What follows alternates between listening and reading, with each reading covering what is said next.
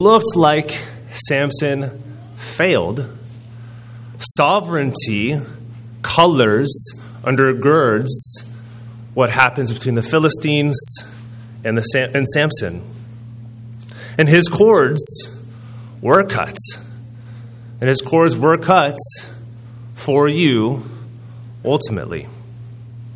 And so if you can open your Bibles to Judges chapter 16, verses 4 through 31. Judges chapter 16, verses 4 through 31. So we'll be covering contextually Judges 15. We'll be diving a little bit deeper into Judges 16. So Judges 16, verses 4 through 31. After this, he loved a woman in the valley of Sorek, whose name was Delilah.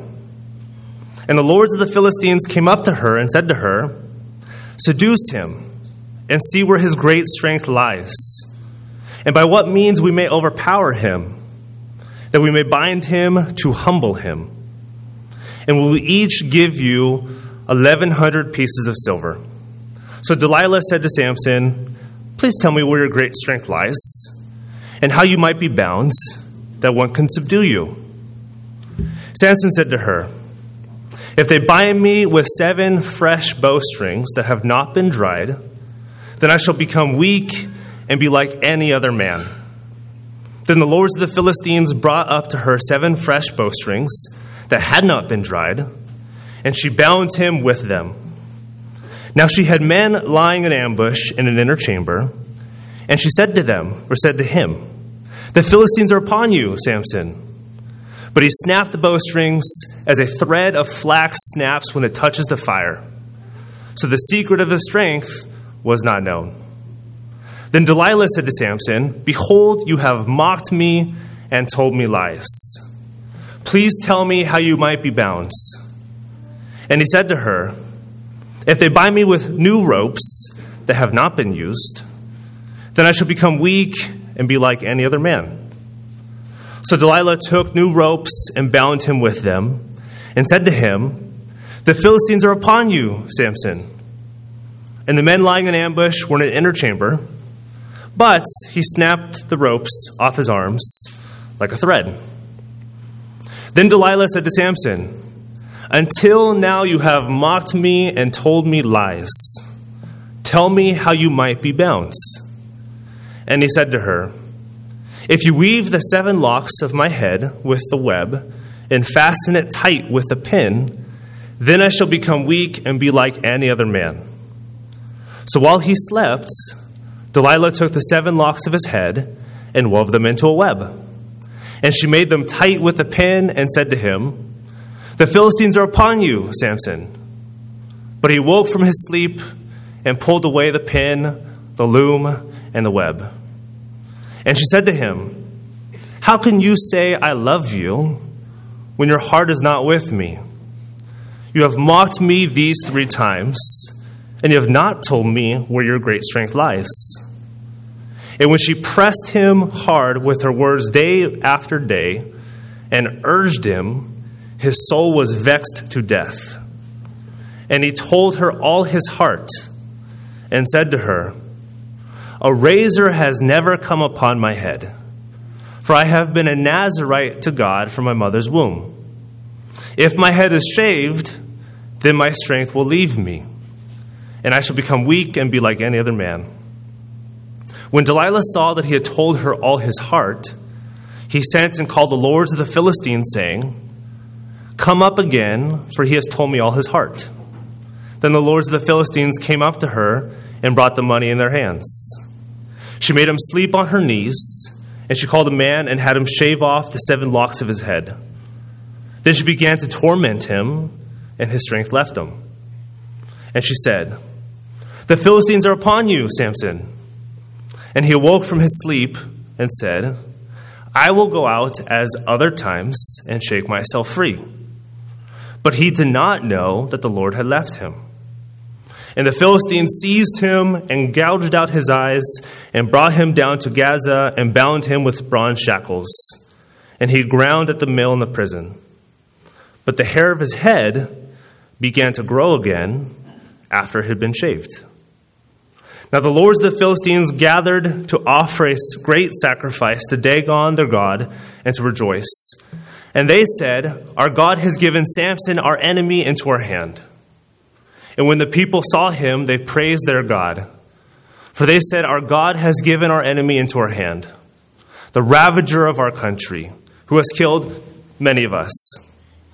And when their hearts were merry, they said, Call Samson that he may entertain us. So they called Samson out of the prison, and he entertained them.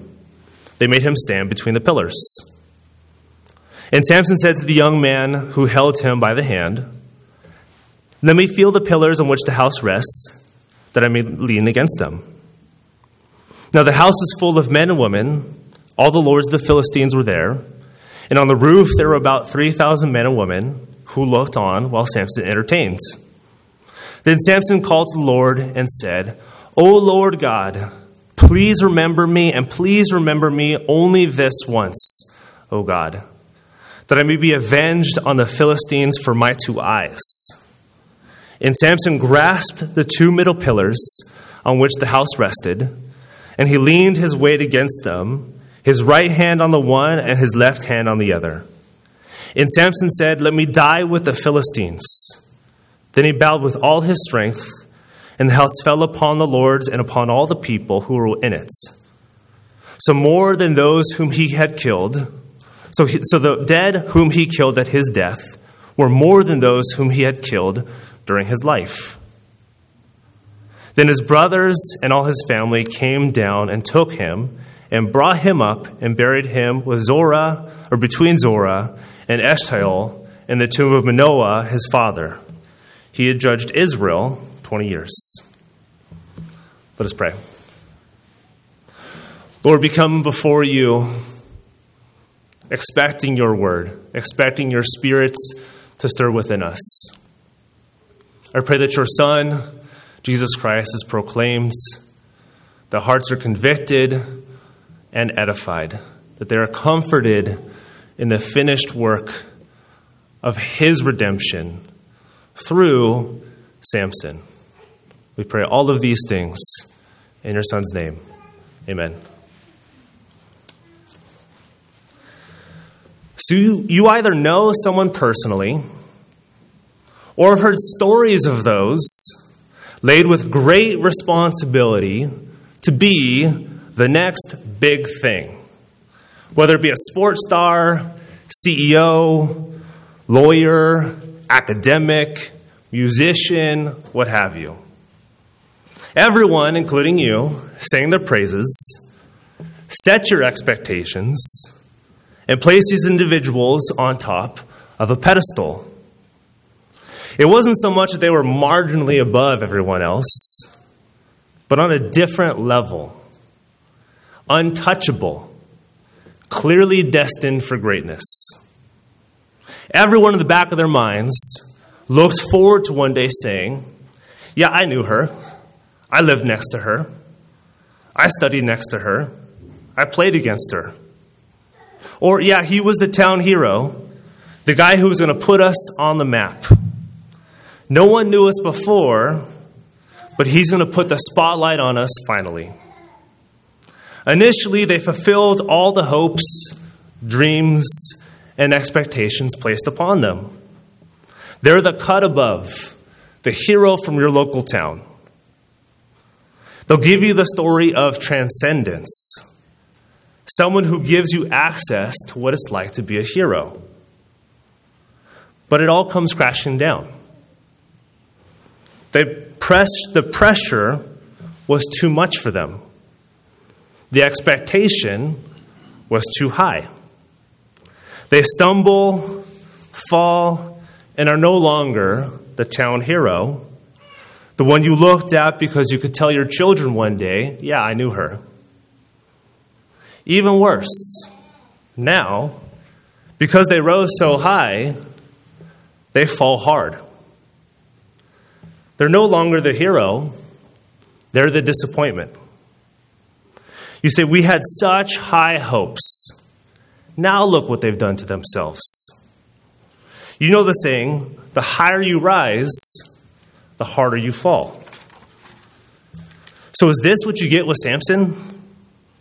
The one raised from obscurity, vested with the Spirit to deliver Israel, can bench a thousand pounds and run a four minute mile.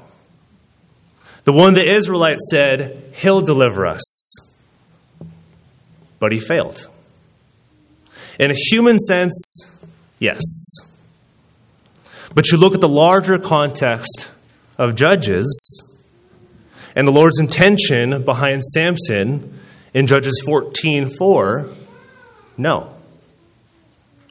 So is Samson the local pariah, which you hits with a bat and candy comes out after?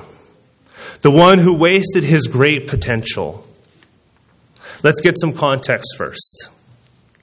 So last week you heard about Samson's birth narrative unparalleled in the book of Judges.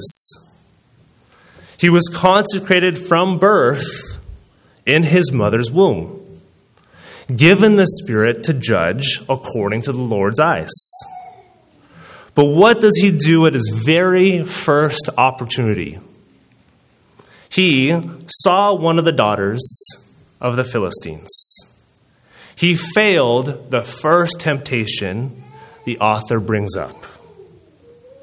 And further along in Judges 15, after a strange transition where his wife is given to his companion, Samson embarks on a personal revenge mission. He's not, in his eyes, delivering Israel from Philistine oppression, but himself.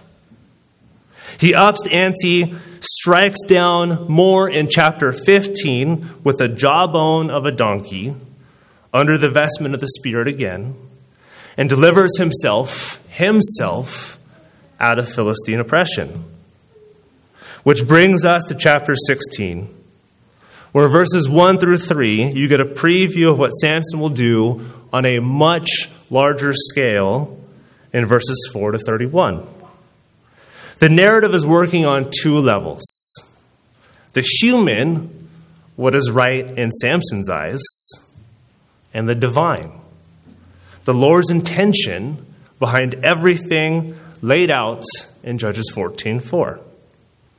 So these two strands, human intention and divine sovereignty, are played out on a much larger scale in chapter 16, verses 4 through 31 with the quote, eyes of beauty or eyes for beauty of Samson, and his sacrifice providing temporary rest for Israel after crushing the Philistines.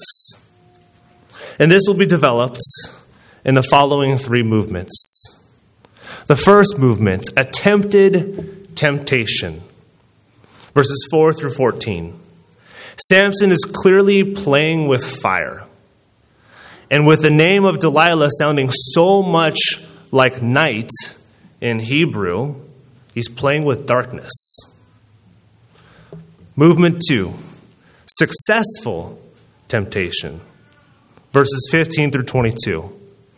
The enticement of Delilah proves too strong for Samson, and he gives up his secrets leading to his capture by the Philistines. And then the last movement, movement three subversive temptation. Verses 23 to 31.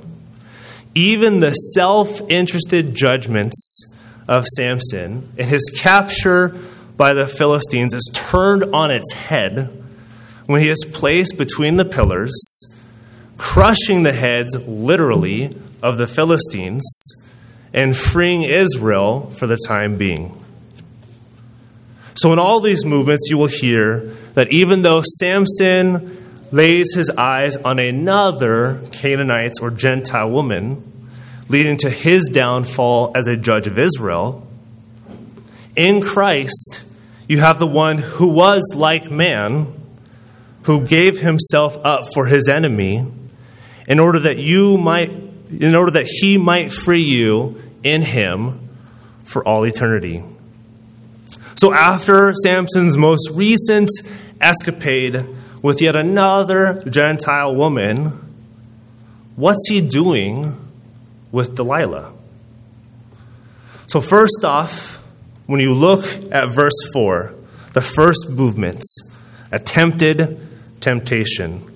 Verse 4 states After this, he loved a woman in the valley of Sorek whose name was Delilah. So you hear a woman coming from Sorek, a, tar that, a town that's far from where Samson's from, a town of Canaanites. And even Delilah's name, as I mentioned earlier, sounds eerily similar to the word for night in Hebrew. The author is alerting to you at the very beginning of this new Samson episode that this is not going to end well. And this theme for nights is further driven by verse 5, when verse 5 states, And the lords of the Philistines came up to her and said to her, Seduce him, and see where his great strength lies, and by what means we may overpower him, that we may bind him to humble him. And we will each give you 1,100 pieces of silver. You learn Delilah is in cahoots with the Philistines. Samson must pose some big national threats if the Philistines are willing to offer so much money to Delilah. It's about three times what Gideon got from the Midianite kings earlier in Judges. And she's told to do precisely the same thing the Philistines asked the woman to do in Judges 14 15 seduce him. So Delilah commences with the first temptation in verses 6 to 9. Samson is so captured by his love, really unlawful lust. For Delilah, he plays around in this game, potentially trying to show off. So, this is sort of like when anything is broken in your house, wives, what are the first words out of your mouth? Or what are the first words out of your husband's mouth? Not, let's pay someone, call someone, and give them a lot of money. But normally, I got this. Now, I'm not calling all wives Delilah or all husbands Samson. But this is probably what Samson thinks is going on. Samson plays along in verse 7. When the author states, Samson said to her, If they bind me with seven fresh bowstrings that have not been dried, then I shall become weak and be like any other man. And what he says is rather significant. Fresh bowstrings looks nearly identical in the original language for what Samson used against the Philistines in Judges 15 donkey's jawbone. He's mocking the Philistines. I can break out of what struck them down. And it's fresh, likely off the carcass of an animal, breaking his Nazarite vow. Also, it's strong, never been used, showcasing his strength to Delilah. And Samson will become weak or as any other man. Keep that in mind. In verse 8, the Philistines come up, and in verse 9, they ambush Samson. What happens? He breaks through as easily as when you light a torch and melt a spider's web. What's Delilah's response? In verse 10 through 12, she remains dogged in her pursuit of Samson's strength. She accuses Samson of lying in verse 10. and persists in her question of finding out Samson's power.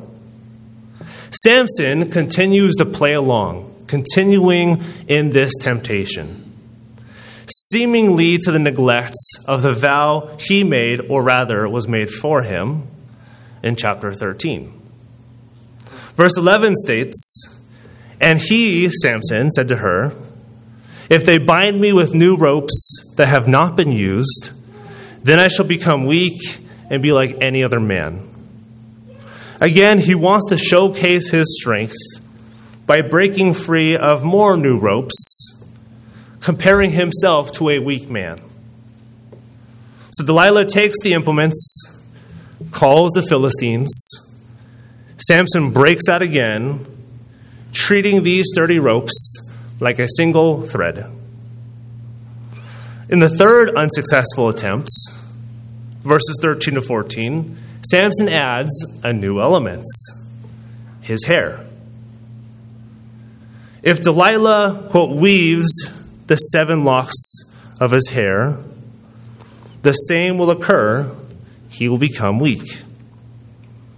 And in verse 14, there's a very significant phrase in the original language. So the author states that Delilah made them tights with the pin.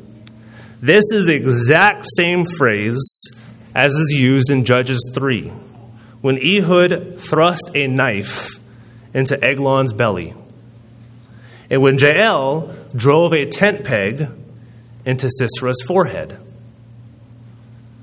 It's translated slightly differently, has a little bit of nuance. But this is heavy foreshadowing that this woman will lead to Samson's downfall, but the deliverance of Israel. But these three attempts, unsuccessful attempts, to discover Samson's strength lead to the eventual downfall of Samson, the last and final temptation, which moves us to movement two successful temptation. And as a lead up to the final confrontation between Samson and Delilah, she again ups the ante. In verse 15, Delilah pulls a love card on Samson. The same thing Samson states to her. When the author states in verse 15, and she said to him, how can you say, I love you, when your heart is not with me? You have mocked me these three times, and you have not told me where your great strength lies. Also, the same card used by the Timnite wife in Judges 14 16 to 17. And it works yet again. In verse 16, Delilah pressed him hard with her words day after day and urged him, his soul was vexed to death.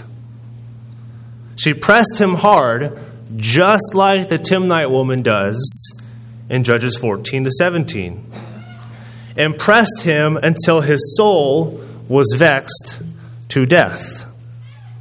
And this time, it will lead to his death. And such is the nature of sin today. Much like what Genesis 4 7 states If you do well, will you not be accepted? And if you do not do well, sin is crouching at the door. Its desire is contrary to you, but you must rule over it. We're not above Samson, you're not above Samson, and his giving in to Delilah. This sinful temptation that Samson has he is more than willingly allowed into his life. To use an everyday example, diets. You set a goal for yourself no sweets or soda for the next month. You do great for a little bit, but a pesky little community birthday rears its little head. And you find yourself walking around the sweet aroma of a fresh baked cake. You loiter, you get closer, but you promise yourself to stay clean, thinking, I'll only smell it. But the next thing you know, you're down three slices. It's easy to fall to temptation when you place yourself right in its midst. So goes the narrative of Samson. In verse 17, he takes a bite. And he told her all his heart, verse 17 states, and said to her, A razor has never come upon my head, for I have been a Nazarite to God from my mother's womb. If my head is shaved, then my strength will leave me, and I shall become weak and be like any other man. Though on the human level, Samson fails miserably, divulges the vow made, vow made for him at birth, and how he made be stripped of his strength. Yet you have Judges 14:4 in the back of your minds. When it states, "For he, the Lord, was seeking an opportunity against the Philistines." In verse 18, Delilah recognizes that Samson has given his whole heart. And she calls for the Philistines with their money. How can you not hear this and think immediately of Judas Iscariot and giving Jesus over to the Philistines or to the Pharisees? And further in verse 19, she made him sleep on her knees, and she called a man and had him shave off the lock, seven locks of his head. Then she began to torment him, and his strength left him. Samson's head is shaved and that's what the author says about Delilah can be translated, and she began his humiliation. Samson, the one who will begin the salvation of Israel, has thus begun his humiliation. Verse 20 has the same beginning as the first three encounters, yet the author tells you, but he, Samson, did not know that the Lord had left him. Utilizes a very similar construction as when the Spirit comes to rush upon him. Samson has been forsaken. The Philistines in verse 21 gouged out his eyes and left him abandoned and secured in their prison. As one commentator points out, quote, Whatever the reason, Samson's exper- experiences are paradigmatic for what happens to Israel when she fritters away her high calling, lives by what is right in her own eyes, and provokes the Lord to abandon her.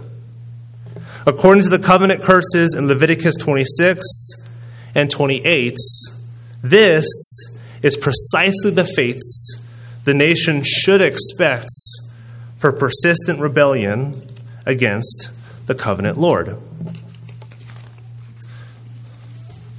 And yet, a glimmer of hope buds in verse 22 when it states, But the hair of his head began to grow again after it had been shaved. The construction again of this verse is ambiguous as to the time period versus verse between verses 21 and 22 but it's safe to say that the lord is not done with samson nor with israel. And it's significant to note the similarity with judges 13:5 when it states for behold you shall conceive and bear a son. No razor shall come upon his head for the child should be a nazarite from the womb and he shall begin to save Israel from the hand of the Philistines. As Samson's hair grows, so should your reading grow in anticipation for what the Lord will do through Samson's humiliation. Samson's sin has led him to his own oppression under the hand of the Philistines. Though representing Israel and her oppression, under the hand of foreign nations. the judge himself is being led into the hands of the enemies. Has Samson utterly failed his duty? That leads to the last movement's subversive temptation. In verse 23, sometime after the imprisonments of Samson, the lords of the Philistines get together for a worship service, praising their gods for the deliverance of their enemy into their hand. A pagan worship service. Now, instead of the Israelites worshiping the Lord for giving the Philistines into their hand, what occurs in verse 24? And when the people saw him, they praised their God, for they said, Our God has given our enemy into our hand, the ravager of our country, who has killed many of us. So tremendously ironic that the nation of Israel cannot get together and unify to, unify to drive out the nations, yet the pagan Philistines get together and praise their gods for delivering Samson into their hands. A deep contrast between the unity of the pagan Philistines and the covenanted Israelites throughout the book of Judges.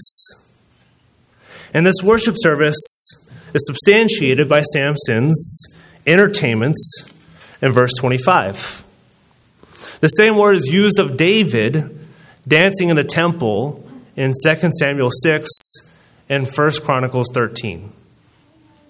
But do you see that the phrase ends at the end of verse 25? They made him stand between the pillars sovereignly placed precisely where the Lord will use him. Judges 14:4 is rearing its head right back around to the Philistines. Even the pillars here used is nearly exclusively for the presence of the Lord throughout the Exodus narrative. Something's up. Samson asked the young man near him to rest against the pillars in verse 26. Based on what's to occur after, it seems that Samson is somewhat aware of the Lord's providence in some small sense. And the author gives some extra information on how many Philistines are enjoying the spectacle of this service. Far more people than Samson has interacted with up to this point. Then in verse 28, then Samson called to the Lord and said, O Lord God, please remember me and please strengthen me only this once, O God, that I may be avenged on the Philistines for my two eyes. So, what's significant about Samson's call to the Lord is it's used by Abraham, Moses, Joshua, and Gideon this exact phrase for their correct understanding of the Lord. And Samson asking the Lord to remember me recalls the Lord remembering the Israelites, even in the midst of their sin. This covenantal remembrance. This is so even though Samson is asking for his two eyes to be avenged. Samson calls out like the Israelites do under his oppression. He does so for personal reasons, yet with a hint of belief. In verse 29, he leads, leans upon the pillars with his left and right hands. The author is building the tension, slowing the pace, and describing each and every movements of Samson almost like you're here or there with him. And though a seemingly insignificant phrase, and he leaned his weight against him, the author is actually pulling straight from sacrificial language. It's used all over Exodus Leviticus, Numbers, and Deuteronomy for the priests putting or leaning their hands on the altar or the lamb to transfer the sins of the people upon it. In the climax of the narrative, verse 30, and Samson said, Let me die with the Philistines. Then he bowed with all his strength, and the house fell upon the lords and upon all the people who were in it. So the dead whom he killed at his death were more than those whom he had killed during his life. So, though Samson fails on so many accounts, does what is right in his own eyes, pursues foreign women to neglect of his vow and the covenant, he takes down the Philistines and their altar more specifically. Now, is this considered the failure of Samson, the hometown hero gone bad? Though Samson has failed and sinned miserably and consistently at every opportunity, the through line of this narrative has been Judges 13:5. He will begin to save Israel. In Judges 14:4, the Lord is seeking an opportunity against the Philistines. Samson crushes the serpents by crushing himself. Yes, he is sinful and failed to judge according to the Lord's commandments. But he does ultimately deliver Israel, though only for a time. And the last verse states this implicitly. Then his brothers and all his family came down and took him and brought him and buried him between Zorah and Eshtaol in the tomb of Manoah his father. He had judged Israel 20 years. Notice the difference between Judges 16:31 and Judges 15:20. Judges 15:20 states, "And he Samson judged Israel in the days of the Philistines 20 years." Judges 16:31 takes out in the days of the Philistines. And it takes us out to point out Samson's as well as the Lord's, beginning to save Israel from the hand of the Philistines. The one consecrated from birth, filled with the Spirit to judge the Philistines, yet a sinner who constantly chooses what is right in his own eyes, eventually leads to the destruction of a pagan altar and the temporary rest for the Israelites. Samson, who was promised by the messenger of the Lord to his mother that he would begin Israel's salvation, was crushed for his iniquities and for the deliverance of Israel. He became, as a man, to be crushed for man. He was forsaken by the Lord to be turned over to the enemies to deliver the people of God. Though tempted and failed, the very temptation is led providentially by the Lord towards the crushing of the head of the serpents, the oppressive Philistines. Samson fails, yet delivers Israel. How much more in Christ's profession does he deliver you? Christ was weak and was like any other man. He was delivered by one near to him though contrasted with the inappropriate relationship between Samson and Delilah to the hands of the enemies. Christ was tempted four times in the account of Luke by the devil and his obedience to the word of the Lord.